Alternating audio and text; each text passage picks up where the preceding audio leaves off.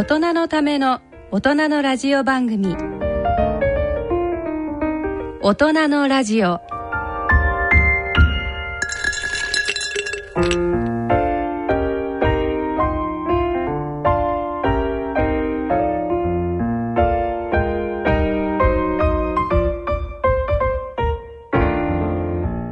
皆さんご機嫌いかがでしょうか？立川楽長です。ご機嫌いかがでしょうか？篠崎直子です第3土曜日のこの時間は笑いと健康をテーマにお送りしております。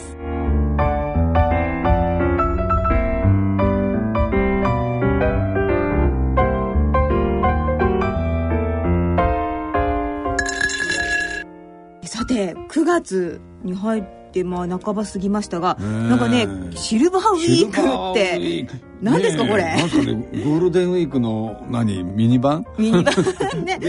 これねシルバーっていうとなんかね、うん、なんかシルバーマークとかさ なんか。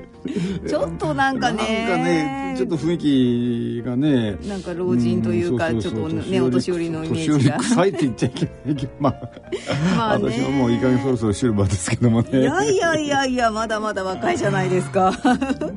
ねこれより連休短いと何？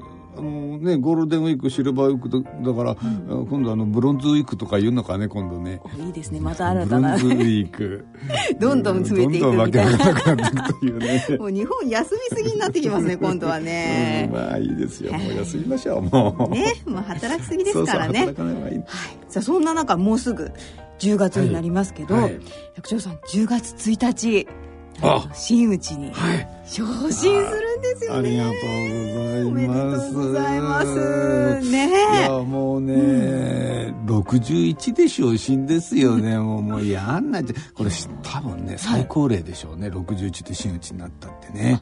最高齢。だと思いますよ。調べたわけじゃないけど、ありえないでしょ。だって普通 30代だもんみんな真打ちになるなんて。あそういうもんですか？そうですよ、へえすごいじゃないですか。皆さん20代ぐらいでね、うん、前半ぐらいでまあ遅くたって20代後半ぐらいでみんな入門してきますからね今、うん、そうすると大体まあ30代まあ40代の人もいるでしょうね。うんでもまあ60過ぎて還暦過ぎてね真打ちっていうのもね。でもなんかいいじゃないですかこれから例えばね第二の人生で落語家目指そうと思う方とか、その61歳で真打ちになれるんだったら頑張ろうかなと思う方とか、ね、そういう人がねもう一人でも出ないこと祈りますけども。ですか？いいじゃないですか。やめた方がいいいやでももう本当おじさんの星っていうかもうみんなの憧れですよね。あでもね、うん、もし本気でね考えてる人がいるんだとしたら、まあやっていくうちにはなねなんかうんまあ真打ちも見えてくるんだなっていうのはやっぱりあるからまあ諦める必要はないでしょうね。全然進めないですけどね。えそうですか？いやいや。えでもちなみにその真打ちになることのメリットとかデメリットっていうのはあるんですか？いやあのね、うん前座二つ目真打ちって登っていくんですよね。で前座は修行期間。で二つ目はまあ一人前だよと、うん、じゃあ真打ちってなんだっていうとね二、つ目と真打ちの差ってほとんどないんですよ。あない。うん。あのね、はい、ほぼね、はい、弟子が取れるっていうことと寄せて鳥が取れるっていう。それだけ。えそれ以外何の違いもないえこうギャラが上がるとか。あのねあのギャラは全然真打ちだからといってギャラが上がるわけじゃないんだけど包むご祝儀の金額は増えるんですよ。えちょっと待ってじゃあ入るのは変わらないけど、うん、出るのは出るのは増えるわけ。だって二つ目さんとね、えー、同じ金額の祝儀出すわけにいかないじゃないですか真打ち。そうすると出すもの増えるんですよ。ね、えー、でじゃあギャラ上がるかっていうと上がんないからね、うん、そういうもんなんですね。真打ちになったからギャラ上げてくださいなんてそんな話聞いたことないもんね。えー、会社とかだとね係長が課長になるとこう、給料上がったりとか、まあ、給料上がったりするんでしょうけどね、うん、我々そういうあれじゃないからその下番なんだろうそのこの金額でやってくださいという話でいくわけでしょ。いやもっとください。じゃあ来なくていいです。っ てそういう話だからね我々はね そっかそっか。いやいやでも真打ちなんですけどだから何なんですか？だから何？まあ向こう頼む方としてみては もうそれしか払えないと。そうそうそううん。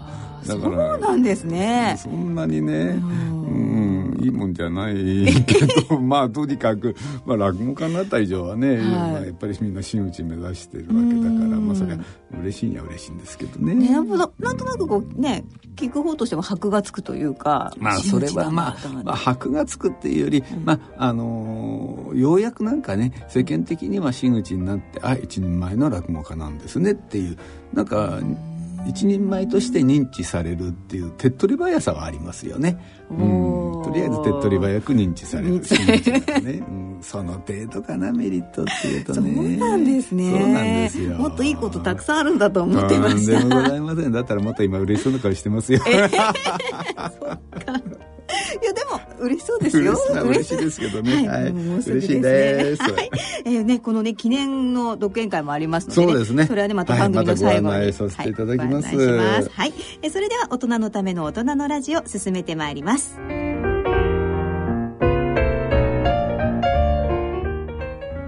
大人のための大人のラジオ。この番組は野村証券ほか各社の提供でお送りします。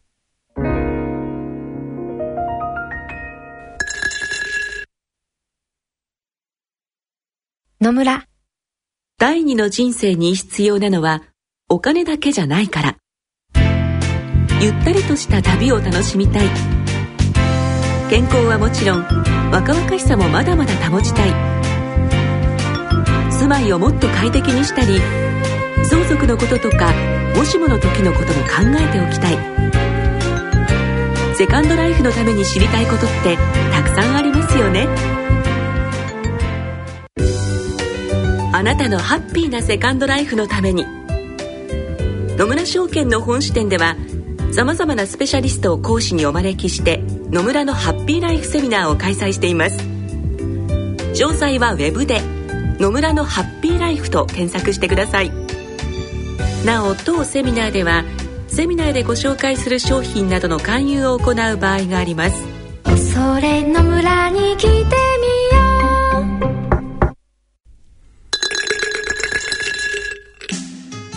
大人のための大人のラジオ。心と健康のコーナーです。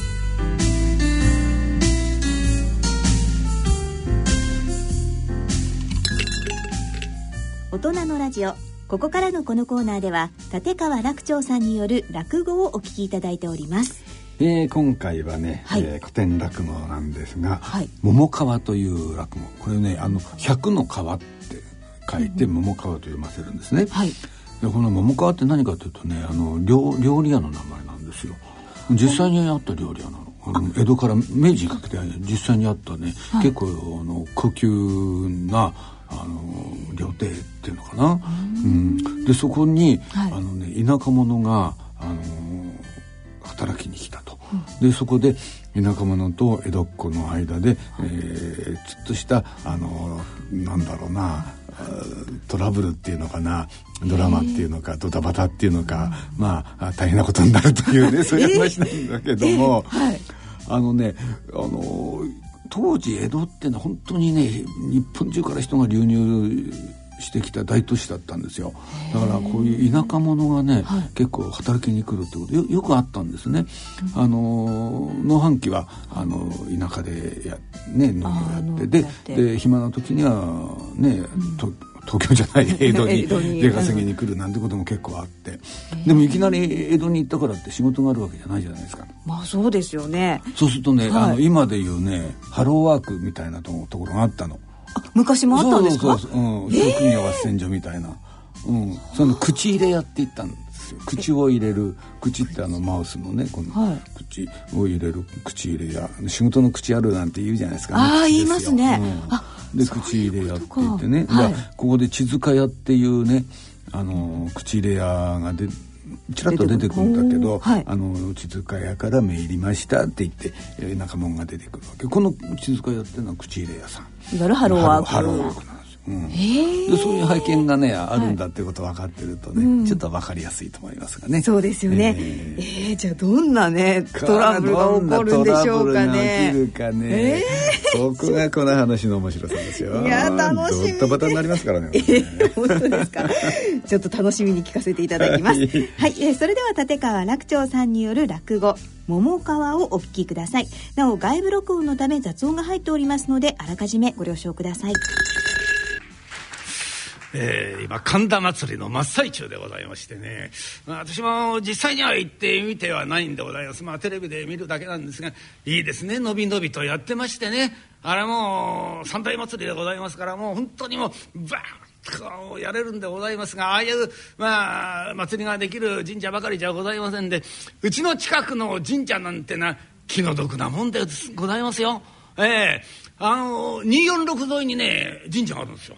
でそこがお祭りをやるんですけれどもなんせ246沿いですからおみこしが246を担ぐわけですよ。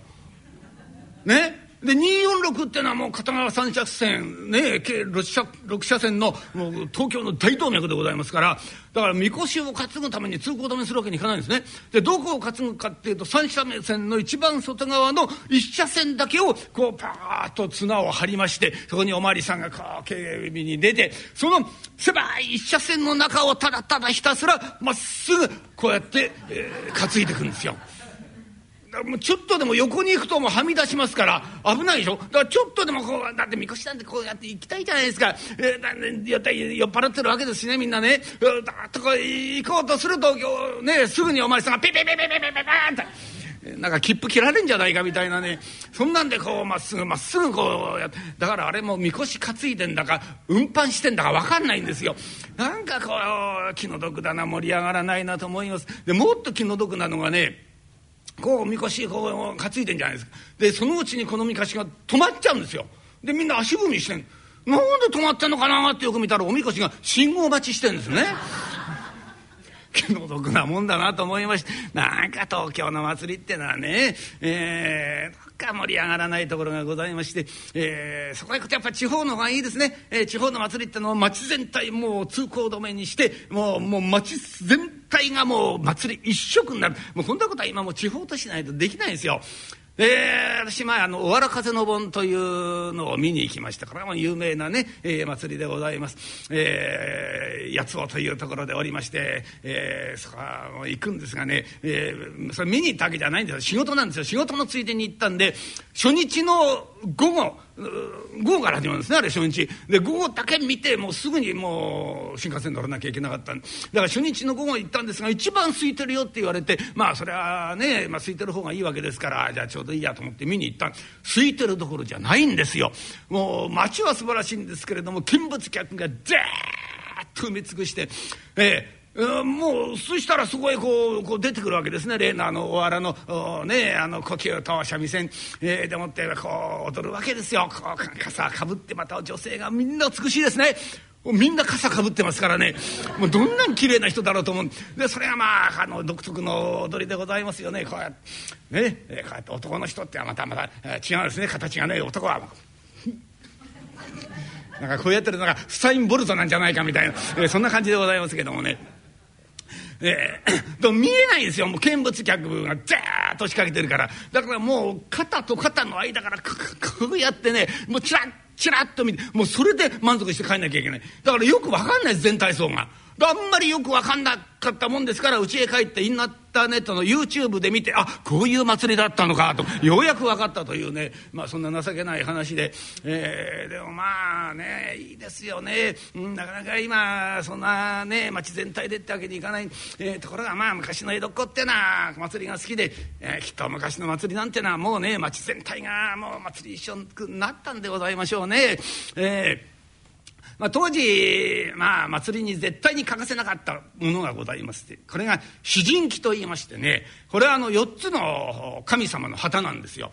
でこれ何かっていうと東西南北の神様をそれぞれこう祀った旗なんでございますが、えー、この旗にそれぞれ東西南北の神様の絵が描いてあるんですね。えー、でこれはあの東が清流でございますこれ青い竜ですね。で西が白虎これは白い虎でございます。で南が朱雀これはあの朱色のスズメと書くんでございますざいますが、えー、別にスズメじゃないんですね。えーあの朱色でスズメで主弱でしょでハゲたスズメで主弱になるわけでございます。えーえー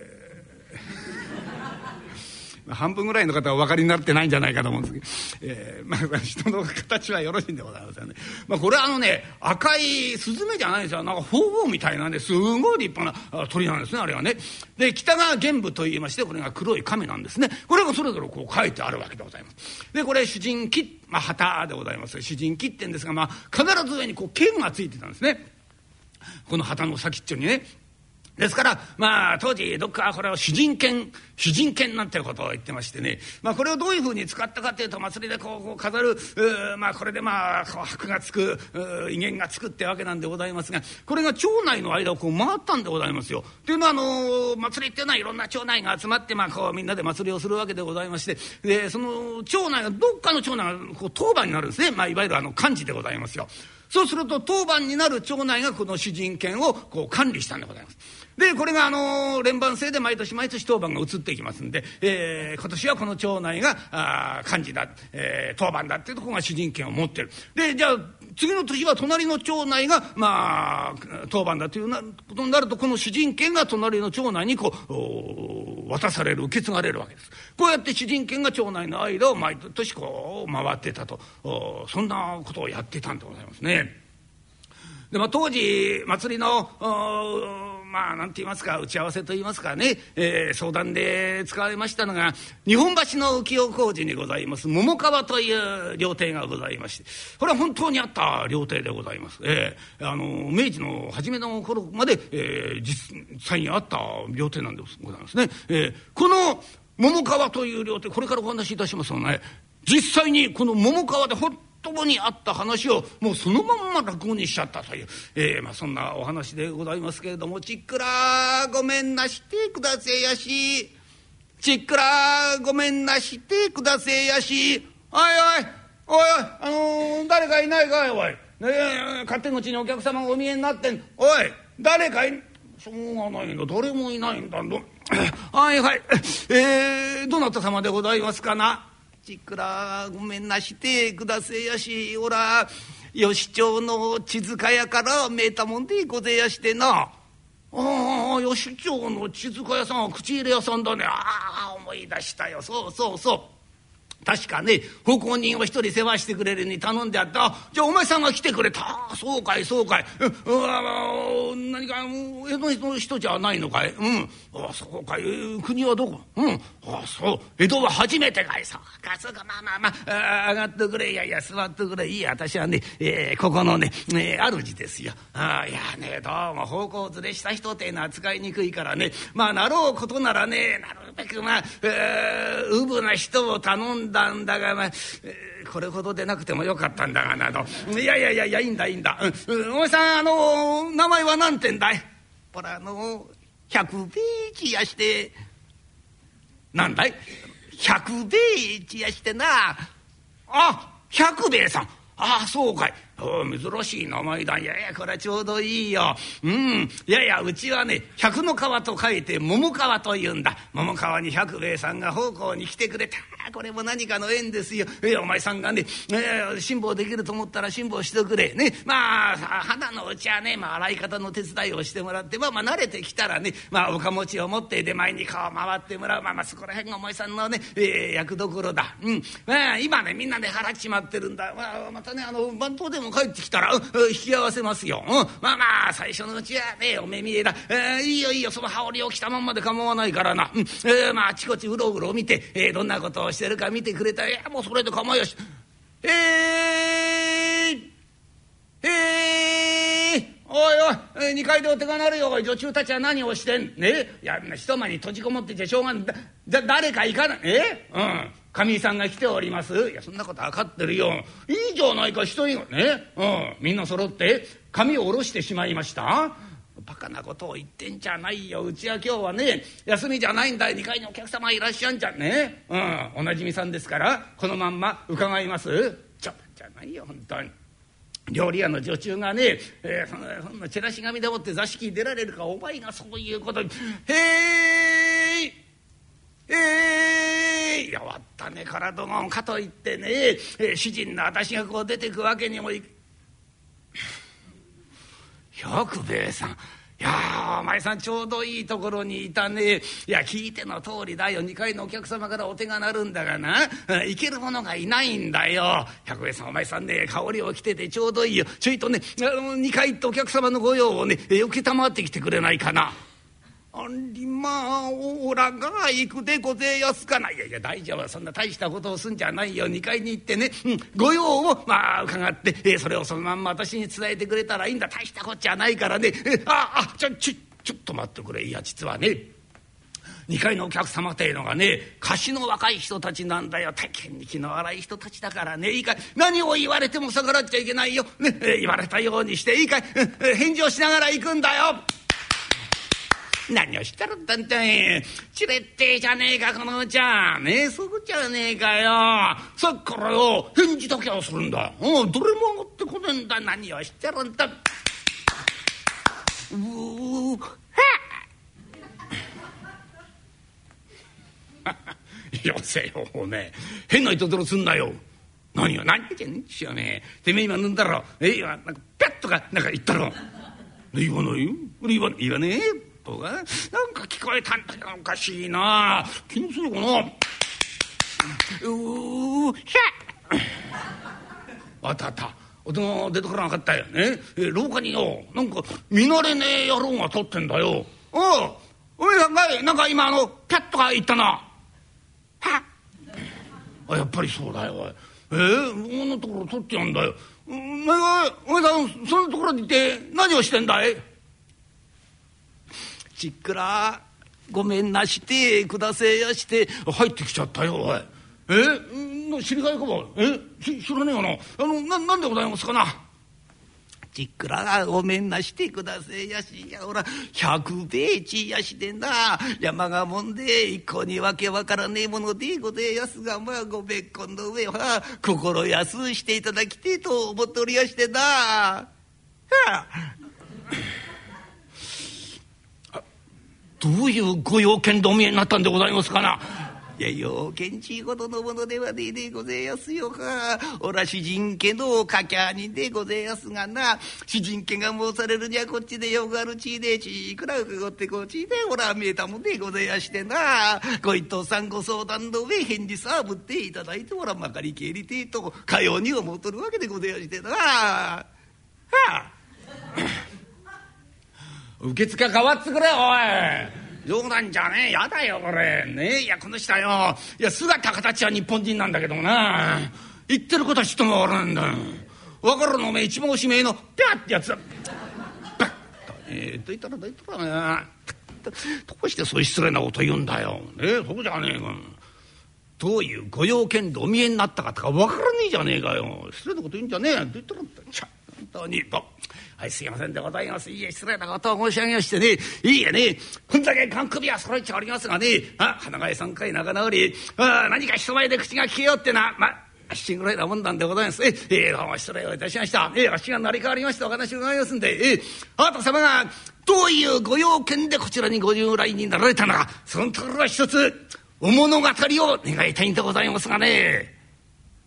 そうなら改まったことではねえでごぜえやす。はおら主人家のかきゃ人でごぜえやすがな。主人家が申されるにゃはこちらで用があるちでちいくら伺ってこちでおらめえたもんでごぜえやしてな。ご一等さんご相談の上返事さぶっていただいてはまかりけりてえとかように思うとるわけでごぜえやす。はあ。いやおっしゃることは重々ごもっともでござんす。おちょっと本当に今俺が喋ってんじゃねえかしっくったろおめえは。えあのなんなんなんでござんすな。えー、っとあさんは今なんかあの主人権がどうのこうのとおっしゃりましたがね、えー、なんでございますかあの主人権のことでおお越しになったんでございますか？さようでごぜえやすはおら主人家のかきゃにでごぜえやしてな。さようでございますかこれはの失礼をいたしましたからなおお違う座布団出せ座布団を。いいから座布団おめえが敷いてるやつ出すんだいたね父は。てめえが敷いてたんじゃねえか。ひっくり返して出すんだよ。ものを知らねえ野郎なんだ。さあさあさあさあ。座布団おいもう座布団終わっていただきまして。さあ。ですが、いいえ、申し訳ありませんね。いやね、えー、あのことでね、わざわざお越しいただいたんじゃねえから面目ねでございますよ。いいえ、去年の祭りの方ですよ。えー、ちっとばかり派手にやっちまいまして、後になってね、えー、どうも勘定もつかねえってんですよ。どうしようかってんで、みんなでね、相談をしましたら、中にね、じゃあ、詩人権を一つ質屋に持ってって、その金で、いや本当はねそんなことやっちゃいけないんでございますがねまあ背に腹は変えられねえってやつでございますよ。しょうがねえからってんでねまあ主人権はまあ伊勢屋の方へちょいとこう曲げてまあその金で終わってまあなんとか勘定をつけたまあこんなわけなんでございますがいいや今年になって祭りが近づいてまいりましてね。ええいや本当なんでございますよ。もうどうしようかってんでなんとかしなくちゃいけねえんで今日もこうやって首揃えてねえええ話し合ってるんでございます。えまたね何か来ますんでええ今すぐどうこうってお返事はできませんがねまた相談のええ改改めてご挨拶をさせていただきますいいえあっしはね貸しのけもんでね初頃ってんですよええあっしがこうやって間に入って口を聞いてる限りはあなた様のお顔あなた様のそのお顔を潰すようなことはございませんからご心配はいりませんので有馬顔でごぜやすかな。いや、こうだらつまらねえ顔だけんども、まあ、この顔だけ潰してもらっちゃ困るで。肝に銘じておきますんだの。え、えー、いかんでございますか？えー、ちょっと一杯召し上がっていただいて。え、えー、上がらないんでございますか？そんなことおっしゃら、え、まるっきりダメ。ああ、そういうところですか？うんじゃあ、あ何か甘いものかよ？あそれじゃあ、の、金豚あんだら、加えの金豚。え、えー、ちょっとこっちへ。バカだね。父は、鉢ごと出すやつがあるかよ。小皿に、えー、盛り分けんだ、小塚。パッどうしてお前そういうことすんの？え？そういう時はお前ね先に小皿を取って金豚つまんだらいいだろうね。お前は何先に金豚をつまんでそれから小皿探すからよ。あんがポタポタ落ちんじゃねえか。早くしろ早くあんた。えささささどうぞどうぞ。ええどうぞつまらねえもんでございますかね。えー、召し上がっていただいて。あんはこれはアンチーモンかだ。はい。アンチーモンかだ。暗中もなか？いやあのもなかではないんでございますよ。ええ、これあのくわいの金豚でございましてね。あんりまくえでごぜやすかこれはまあ焦げなものにまあ化けやがって。あた様にねその化けたの何枚やらやすとねえー、こっちはもう面目ないんでございますよ。いい。まあそういう具合でございますからね。まあそう。まあそのくわいのところ。え、ー、そのくわいをぐっとお飲み込みいただきたいんでございますがな。あんでごぜやすか。このくえ飲み込むでごぜやすか。どうぞ潰さずに飲み込んでいただきたいんでございますが。ありまあこうだらえかいもんごら飲み込めるかどうだかわからねえ。そこをどうか無理をしてでもお飲み込みいただきたいんでございます。無理してでも飲むでごぜやすかな。ありまあ。だけんどもな。旦様逆らってはいかねえ。何でも言われたようにしねばいかねえちいとったでな。んじゃまあ飲んじゃみますがね。飲み込めるだかね。やっちゃみますがね。うん？うん？うん？うんうんうん飲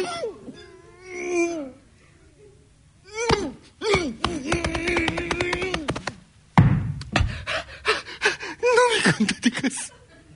ようにして。飲み込んだでがす。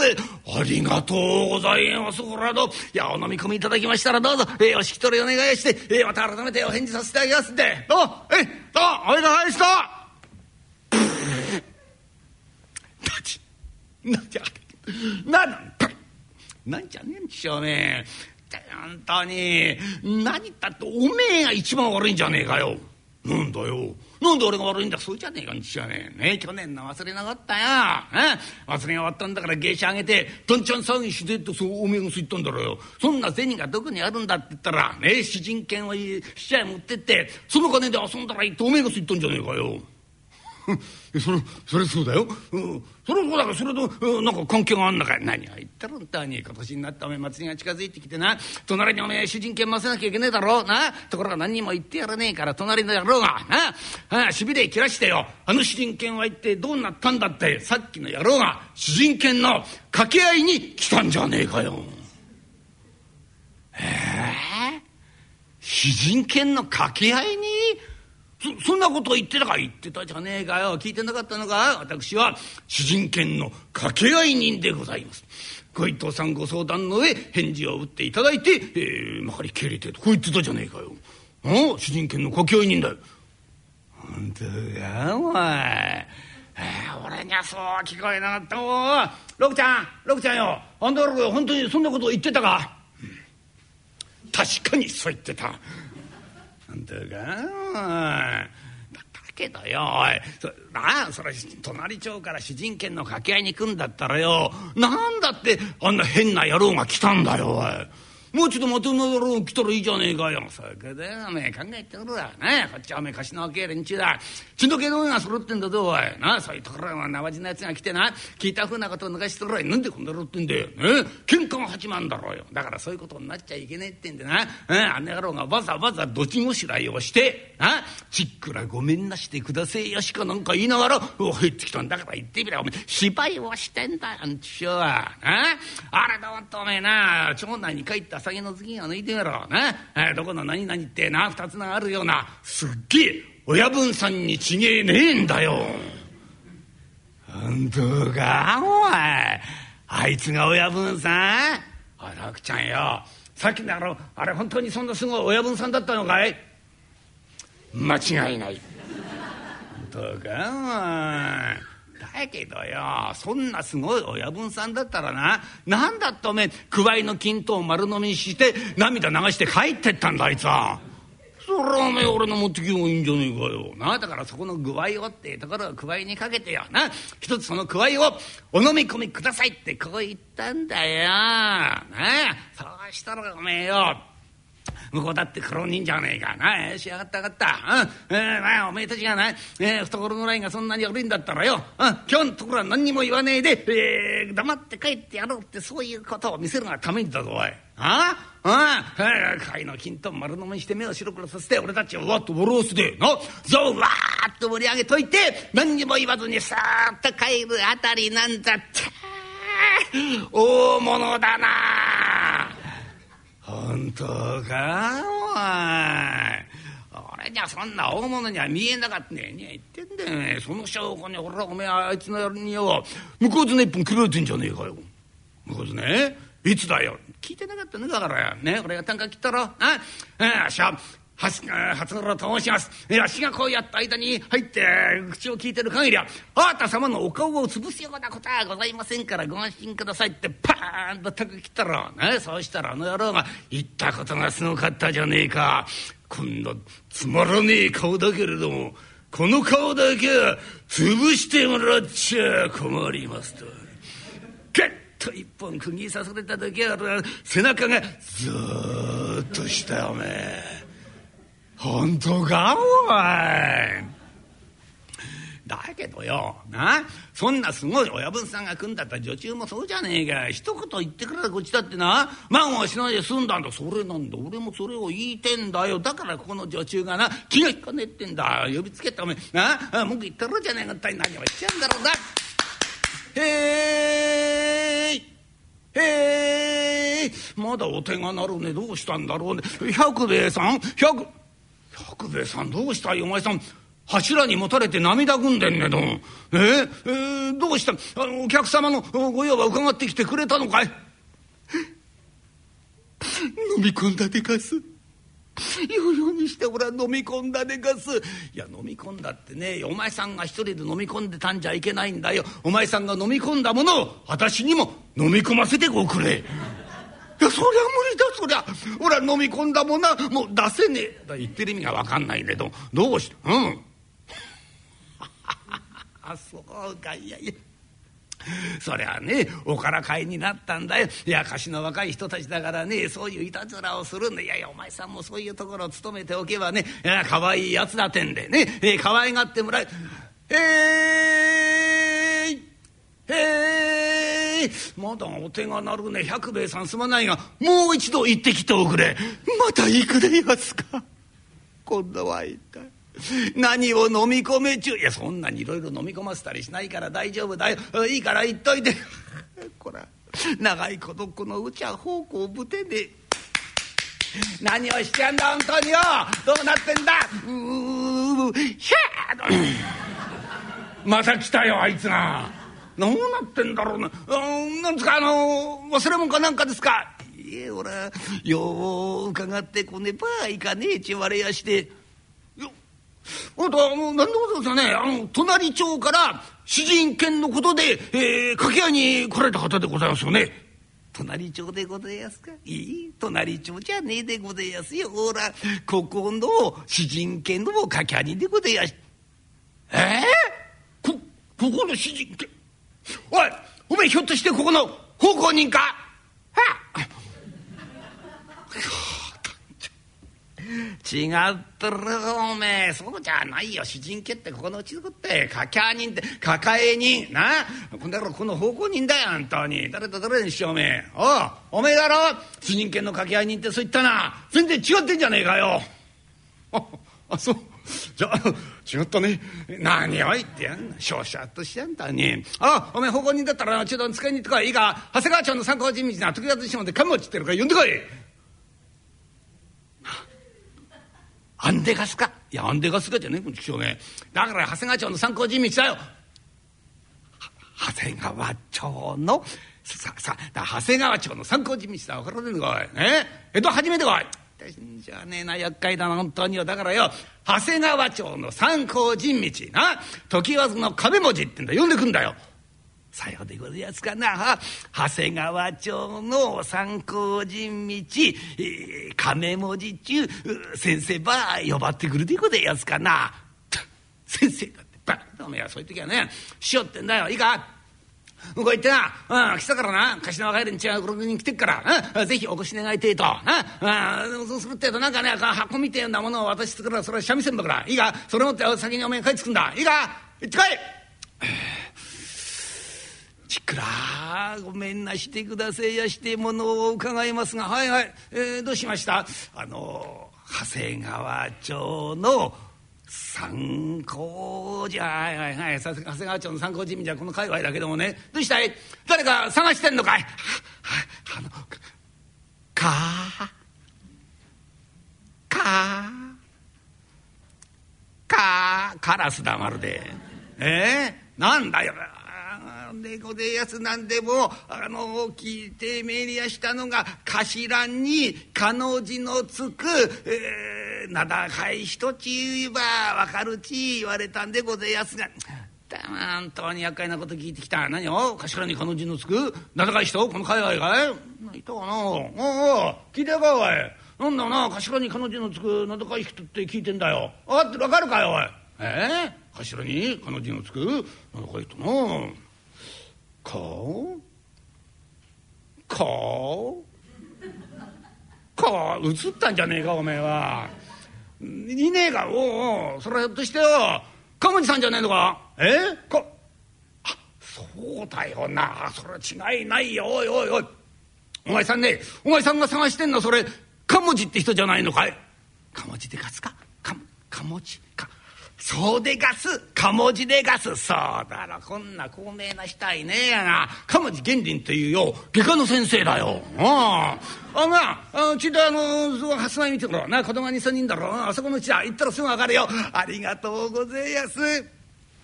ちっくらごめんな。してくだせえやし。どうれどうかなさいましたかな？あのほら日本橋の浮世小路の桃川からめたもんでごぜえやすがな。菓子の若いもんが56人今朝がけに切られておりやしてな。早速先生によこし願いたいちいこってごぜえやす。何ですと？菓子の若いもんが56人今朝がけに切られている。少々お待ちください。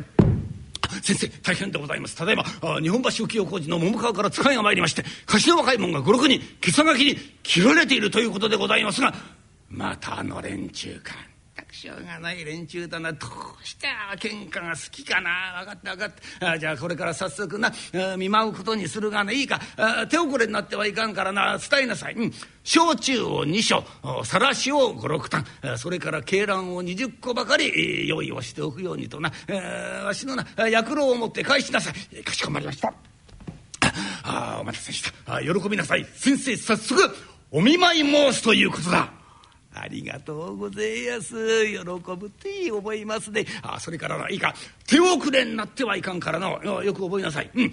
焼酎を2升さらしを56単。それから鶏卵、まあ、これは卵だな、えー、これを20個ばかり用意をしておくようにと。よいだ、うん、それからこれはな先生の薬老だ。これを持って先に帰りなさい。ありがとうございます。おせなんちきしゅう何をしちゃう。あ帰ってきた帰ってきたおいおいあちらしたまぐましてんじゃねえよ。ええどうだ？ええ来るってそう言ってた。言っておりましたよ。え先生早速お見舞い申すちい取りやして。違うんじゃねえのかおい。変なこと言ってるよおい。なんか変なの？何が変な変じゃねえかよおい。先生早速お見舞い申すって変なこと言って変じゃねえよね変じゃねえよおめえ。な師匠あんたらもしゃれしゃれるんだ。ねこんなムクドリが飛び込んだからよな分かったよ。先生早速お見舞い申すよなんかんなこと言ったんだよ。大丈夫だよ。そうかおい。えー、えー、おめえはあのなんかあの扱ってくるもんなかったか？預かってめえりやしたええこれも預かってめえりやしたん。小せえなほら。おいなんか違ってるよやっぱり。三味線箱にしておめえ小さすぎるよ。違ってんじゃねえのか。大丈夫大丈夫大丈夫なんだいいかこの前の師匠に会ったんだ、うん、そしたらね、うん、2つ折れとかな3つ折れの三味線なんてなからな。挟まってしょうがねえってんだよ。だから今度な8つ折れの三味線ってのを作ってみてってそう言ってたんだ。できたんだできたんだ。だから見てみろちっちゃいだろ。うなこれが目で8つ折れの三味線箱だよ。八つ折れの三味線箱？そんなのあんのか？あそういやそれもいいけどよ。他に何か言ってなかったか？言っておりやした。は手遅れになってはいかねえからあ焼酎を2升さらしを56単。それからケーラまあこれは卵でございますがな。20個ばかり用意をしておくようにち言われまして。やっぱり違ってるよおい。絶対違うよこれ。何を違う違うよおめえ変なこと言ってる。そうじゃねえがおめえ。焼酎2升とかどうすんだ焼酎なんか。飲むんだよおい。大鳥めじゃねえ何言ってんだよなおめえ師匠はねあの通りの酒飲むだよな。力じゃおめえな。普通の酒じゃ効かねえってんだよな。焼酎をねキャーッとって俺たちのことを脅かすってんだよ。そうか？お前そらしい五六単とよ。お前卵20個どうすんだよ。飲むんだよ。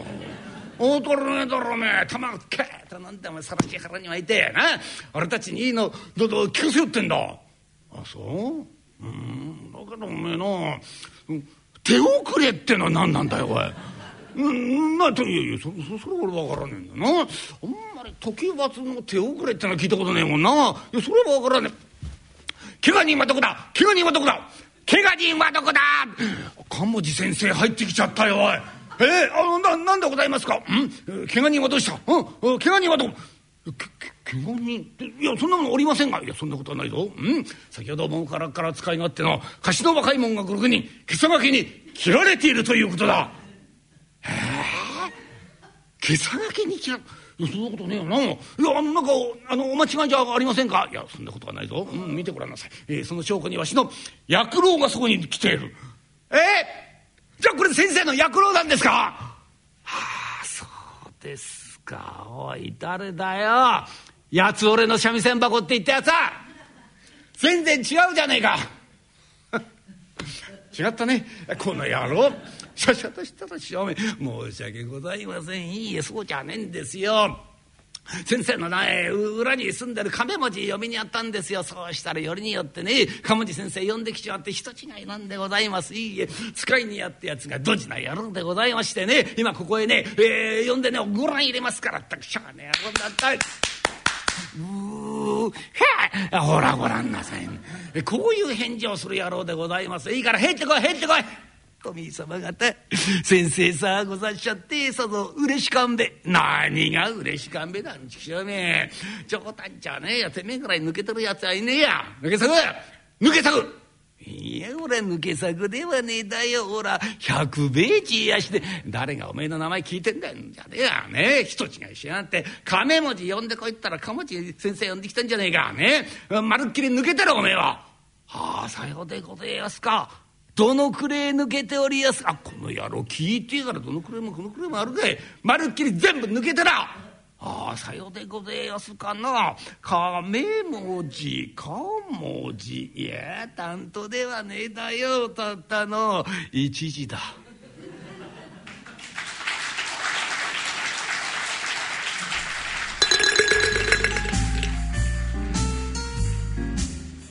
今回は立川楽長さんによる古典落語「桃川」をお聞きいただきました。いやいやいやちょっとおかしいですけど これ表現がすごいですね。ね、聞き間違い。だからそのね片っぽが喋ってるのと片っぽが喋ってるのが全く噛み合わずに話が進行していっちゃうというね。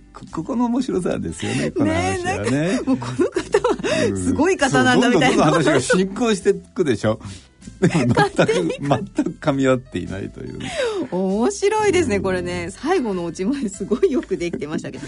これはもうこの典型的なオチなんですね。そうです。あのー、落語のオチって結構ね皆さんあの変えることがまあ多いとまでは言わないけどね、まあ結構オリジナルのオチを作ったりすることはあるんですけど。これはもうオーソドックスな昔からやられてるオチですね。うん。でまあこれはね、あの祭りの話だけども、はい、まあ本当に江戸っ子っていうのは祭りがね、好きでね、まあ今でもそうですけどでも祭りって必ずお酒がつきもんでしょみきって言って、ね、もう飲まなきゃ始まらないみたいな、まあ、あんなもん白でやってらんないもんね。そうですよね、うん、やっぱりねもうあのなんか詰め所みたいなところにあるとお酒がダーッと積んであってねマスがダーッとじゃあ行くぞとカーッと引っ掛けて、ね、でこうおみこし担いでね。体に悪いでしょうねあれ。カーッと引っ掛けてあんだけ動くんだもんね。そうですよね、普通に考えたら飲んで動いたら一気に回りますよね、ねまあ、一気にしちゃうね。あの酩酊したことあります？私ですか、うん、あの記憶をなくしたことはないですけど、うんうん、ちょっと警察の前で騒いだり。ちょっと戻したりみたいな。ちょっとなんですかね。えちなみに楽長さん記憶なくされたりありますよ。あるんですか、うん、あのうち帰ってきてね,、あのね覚えてない。途中まで覚えてるんですよ。でそっから全く覚えてないの、えー、そのなくす瞬間って自分でわかるんですか？ここから。分かるわけないじゃんその時はね、はい、その時はちゃんとしてるわけ。その、うん、記憶はないんだけどそのじゃあその記憶のない間、うん、ヘロヘロヘロになってるかってそうではないんですよ。ちゃんと物事をやって、ね、下手すればちゃんとはうち帰って、パジャマに着替えて歯磨いてたりなんかするわけですよ。記憶ないけど、うん、そうそうないけどでも次だって朝起きるとちゃんとパジャマ着てますからね、うん、怖いですね。そこら辺にこう飛ぶ飛ぶつ 飛び散ってるとかそういうわけじゃない。ちゃんとしてるわけ。そうない。だけど、途中から記憶が消えてんの、うん、怖くないですか？何してたか分かんないじゃないですか。気持ち悪いですよねえ、うん、それにあの一度私血を吐いたことあるしね。えちょっと待ってください、うん、血を吐くってよっぽどじゃないですか？よっぽどまあね、うん、あのねマロリー・ワイス症候群って言ってねあのー、ま、マロリーワイス。綺麗でしょ？マロリー・ワイス。なんかマイルドな感じ。いいですよね。なんか高等な病気みたいな、はい、ところがね実際はねひどい病気でね。まあ病気ってほどのもんじゃないんだけどゲーゲー吐くと、はい、その吐く刺激でもって、あのちょっと食道と胃のね境目あたりがちょっと亀裂が入るわけ。ね、まあ、つまり破れるわけ。物理的な力で。と当然血血が出るじゃないですか。まあ、切れるドバーッとね結構大出血したりなんかしてドワーッと血が出はい、出てくるのね。吐血するんだけど。そういうのマロリーワイス症候群って言ってね。大丈夫なんですか？まあマロリーワイスならね、うん、あのその亀裂が塞がれば別にどうってことないんだけど胃潰瘍との区別つかないじゃないですかそうすると、まあ、そうですね、うん、でもしこれが胃潰瘍からの大出血で動脈からの出血だとほっとくと死んじゃうからね、えー、怖い。わけわかんない怖い怖い怖い、まあ、一応病院行った方がいいんだろうけど。もう私はその時酔っ払ってたからただただ家へ帰って寝てただけなんだけど、えー、大丈夫でした。いやちょっともう。2日間何も食べられなかったけど。まさに生死の境をさまようそこまでじゃないけど。でも本当にささまよう時ってあるんですよ。急性アルコール中毒って言ってこれ本当にひどいと死んじゃうからね。ありますよね。あのよく新刊コンパとかで飲んで。一気飲みで若いやつらだからあの急性アルコール中毒になるのはね若いやつらが多い。のうん。また自分の適量もわからないくせにガブガブガブガブ飲んでね。とねあのー一番ねあのー怖いのは意識なくなっちゃうの。意識消失しちゃう。でね低体温になって血圧もドーッと下がってなんでそうなるかっていうとおアルコールのために脳が麻痺しちゃうえアルコールのために脳脳が麻痺しちゃう。脳機能が低低下するわけだから脳のコントロールができなくなるから意識当然意識なくなるでしょ？で体温調節できなくなるから低体温になるし血圧だってある程度ね脳からの刺激で、えー維持されてるから血圧も下がっちゃうしこの状態ほどほど死んじゃうの？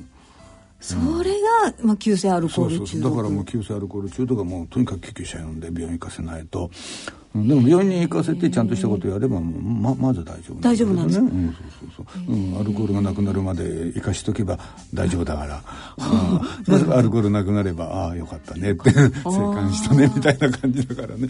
危ないのはほっとくのが危ない。ほっとくのが一番危ない。だからね一番危ないってよくないのはね一、人にすること。あの酔っ払ったやつを、うん誰かがいれば危ないなって救急車呼んでくれるじゃないですか、よ酔っ払ってやつって絶対自分で救急車呼ばないからね。もう呼べないですよね まずね。俺は酔っ払って。ねなんか言ってるだけだから全然救急車なんか呼ぼうって発想がそんな知識なくなっちゃうんだから。そうですよね。だからねここれはもう呼んだ方がいいかなっていうのは、とにかくねもう寝ちゃうじゃないですか。大体まあ酔っ払うよくね道とかで寝てる人もね。ね、でしっかりしろよって時に「うんうるせえなもうちょっと飲ませろかなんか。こういうやつは大丈夫あ大丈夫。この時点ではね、はい。この時点では大丈夫、だけどもう反応しない、はい。うん、でつねっても何しても引っ叩いても起きない。これは危ないの、うん、だからこうなったらもう救急車呼んだ方がいいですね。もうすぐ呼んだ方がいいわけですね、あと大量に吐いてる時とかね、うん、かつての私みたいにね。血入ってるってまあ一応呼んだ方がいいですよね きっとね。まあ多分あの時は病院行った方が良かったんだろうと思うけど。まあでも、うん。ね楽手さんお医者さんだから。いやいや医者になる前の話ですけどね あそれはね。うん。まあ今にして思えばってそういう話なんだけど。あと冷たい時ね低体温になってるか。らああそっか。そういう時はもう救急車来るまで温めてやった方がいい。なんかこう上着かなんかこうね。うん。で温めてあげるとおいいですよ。でもそこまで判断するったってねだって介抱してるやつらが酔っ払ってっから。まあそうですよね。往々にしてそうですよね。ってやってるわけだから。そうか。お互いにねダメになっちゃうかもしれないわけですよ介抱そこねがベロベロになってんだから救急車呼ぶかどうかわからない変だもんそううんだからやっぱりねちょっと白フの人間が何人かいられて危ないんですよいた方がいいですよねそういう時はこれからねお酒も美味しい季節になるしね。そうですよやっぱりね、うん、お酒はね楽しく飲まなくちゃね、そうですね。ちなみにね、ちょっとこれだけ申し上げておきましょう、はいはい。どどんくらい飲むとね急性アル中になるかっていうと、はい。1時間で日本酒なら1升、うん、ウイスキーだったらボトル1本、はい。ビールだったら10本1時間1時間で。大体この1時間でこんだけの量を飲み切っちゃうと、まあ、大概になっちゃうねという、まあ、一般的な話。まあ個人差はすごくありますけどね、しかも強い人ならならないかってそういう問題じゃないんですよ。あ強い人でもあのー一気に大量のアルコール飲めばこれはもう当然なアルコール中毒になりますからだから俺は強いから大丈夫っていうのはダメなのよ。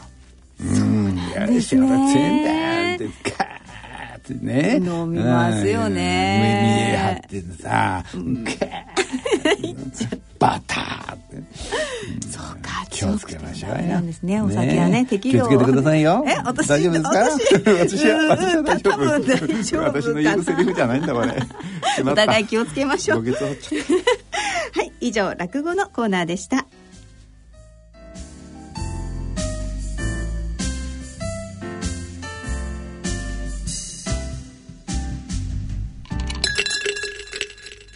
野村、ちょっと気になるお金の話。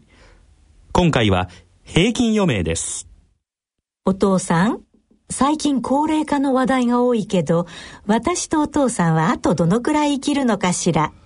厚生労働省の平成25年会員生命表によると、60歳の平均余命は男性で23.14歳、女性で28.47歳だそうだよ。そんなに長いんですか？そうなると健康や介護も心配だし、お金も結構かかるんじゃないですかね。仮に我々夫婦があと23年一緒に過ごすとなると、ゆとりある老後生活を送るために必要なお金はなんとざっと1億円。驚いてる場合じゃないでしょ。早く今から準備しなさい。お金に関するご相談は、お近くの野村証券へどうぞ。それ野村に来てみよう。大人のための大人のラジオ。今回の大人のラジオはいかがでしたでしょうか？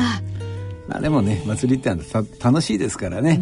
ですよね、楽しいってのはいいことですよ。そうですよね。ウキウキするとかなんか高揚感とかね、うん、うん、こういうのってねやっぱりねあの脳の中にね、快楽ホルモンが出ますからね。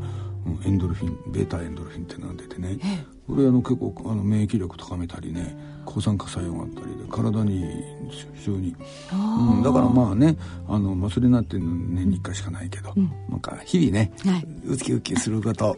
探してね。ね、そうなんかね自分の中の小さな祭りみたいなのをねおおいいですね。自分の中の小さな祭り。がね、はい、うん、時々はねそういうもので高揚感を味わう幸福感を味わうウキウキする、うん、体にいいですよそうですね、うん、笑い笑いと高揚感とねで健康になりましょう。そうですね。はい。さあそしてですねオープニングでもお話ししました、えー、楽長さんの真打ち昇進記念独演会。まあまあいつものね、はい、あの独演会なんですけれども毎月のね、はいうん、まああの今回真打ちになった最初の独演会ですからまあ真打ち昇進記念と銘打ちまして、はい、ちょっと面白い企画を考えてますので、えー、ぜひお楽しみに。いやこれは行かなくちゃですね。面白い企画企画をね面白い企画があるそうです。おお、ちょっともう行きたい行きたい。はい、そのぜひ来たいという方にチケットプレゼントのご案内です。はい、えー、今回のご案内は、えー、前回8月29日に放送しましたプレゼントと同じ内容になります。えー、来たる10月6日火曜日東京都中央区にあります築地本願寺ブディストホールにて開催される第34回の落語独演会立川楽町。真打ち昇進記念独演会に抽選で5組10名の皆様にチケットをプレゼントさせていただきます。チケットをご希望の方は番組ホームページの番組宛てメール送信フォームからご応募いただくか郵便の方は郵便番号105-8565ラジオ日経大人のラジオチケットプレゼント係宛てにお送りください。いずれも第34回独演会チケットプレゼント希望とお書き添えの上、郵便番号、住所、氏名、電話等の連絡先、番組へのコメント等を書いてご応募ください。応募の締め切りは9月28日月曜日必着となります。えぜひね楽しみな企画があるそうですので、ね、どしどしねご応募くださいね。真打ち昇進して最初のね独演会ですからね。そうですよ。最初はこれしかないですからね。多分緊張してんじゃないかと思う。ええー、それを見に行こう。緊張してる私を見に来ていただくのも面白いかもしれない。皆さんそっちの方が見たいと思いますよ。なんか喋ってたら緊張してしまった楽しみに皆さん一緒に行きましょう。はいそしてえー、明日ね、9月20日、日曜日にも何かあるそうですね。実はね、飲み屋さん。あのね、はい、あの、川中美幸さんって演歌歌手のね、はい、方がいらっしゃるでしょ？いらっしゃいますね。その方がおやりになってるお店なんですよ。はい、バーのね、はい、毎度大きにっていう名前のバーが。そこで今ね、毎度大きに。そう、月に一回ね、やっぱりこの、ま、毎度、大きにでやる、はいはい、えー、毎度寄せっていうのね。毎度寄せ、うん、面白いでしょ、はい。うん、そこで、えー、やってるんですよ、うん、でここでもあの落語をね聞いていただくんだけども、はい、ワンドリンク付きなんです。あワンドリンクついて、うん、でしかもね、はい、あのーなんだろうバーみたいな雰囲気だからちょっとライブ感があってね。すごすごくあのコンパクトな空間でちょっと一杯やりながら落語を聞くととってもいい雰囲気の落語会、うん、こちらもね、ね、ぜひねお越しいただければ。しかも渋谷のね、はい、あのいいい場所ですよ。あの東急百貨店の本店のすぐそばですか。あじゃあアクセスもいいですね。はい、うん、でこれはもし行きたいという方はこれはね、はい、えっとお電話をいただくのが一番ですね、はいえー、と問い合わせと予約がみゆきオフィス、まあこれはあの川中みゆきさんのねみゆきで、えー、そのオフィスですね、事務所ですが、えー、03の34622100はい、0334622100こちらにまあお電話いただくか、まあ、私のホームページからもね、はい、案内してますんでね。どちらでも、えー、えー、あのね、ワンドリンク付きで2500円。落語もワンドリンクもついてですついてお得ですよね、えー、よ、ね、もうこれね楽しい落語会ですから、え。ー、ぜひお越しになってください。毎はい、毎月やってます。あ、これも毎月やってるんですね。で今月は明日20日。ね、日曜日日曜日のね1時半開演。だからで1時半？1時半会場でね、はい。午後の2時ね14時に開演。だからその30分何やってるかっていうと、はい、飲んでるわけですよあれもう先にそうそうだから13時半にも来ていただければ、はい14時開演まではこう飲んでるわけね。もうちょっと飲みたいなっていう時は、はい、まあね2杯目をご注文いただくことになるわけですけれどもね、うん、その代わりアルコール中毒にならないってそうそうそうそうそう。今日ねしっかり話しましたからね。はい。その辺は気をつけてでもねお酒と落語いいですね。ね楽しんでください。はい。えそれではそろそろお時間となりました。お相手は篠崎直子と。立川楽長でしたこの後大人のラジオはお時間まで大人の音楽のコーナーをお送りします。それでは次回放送まで。さようなら。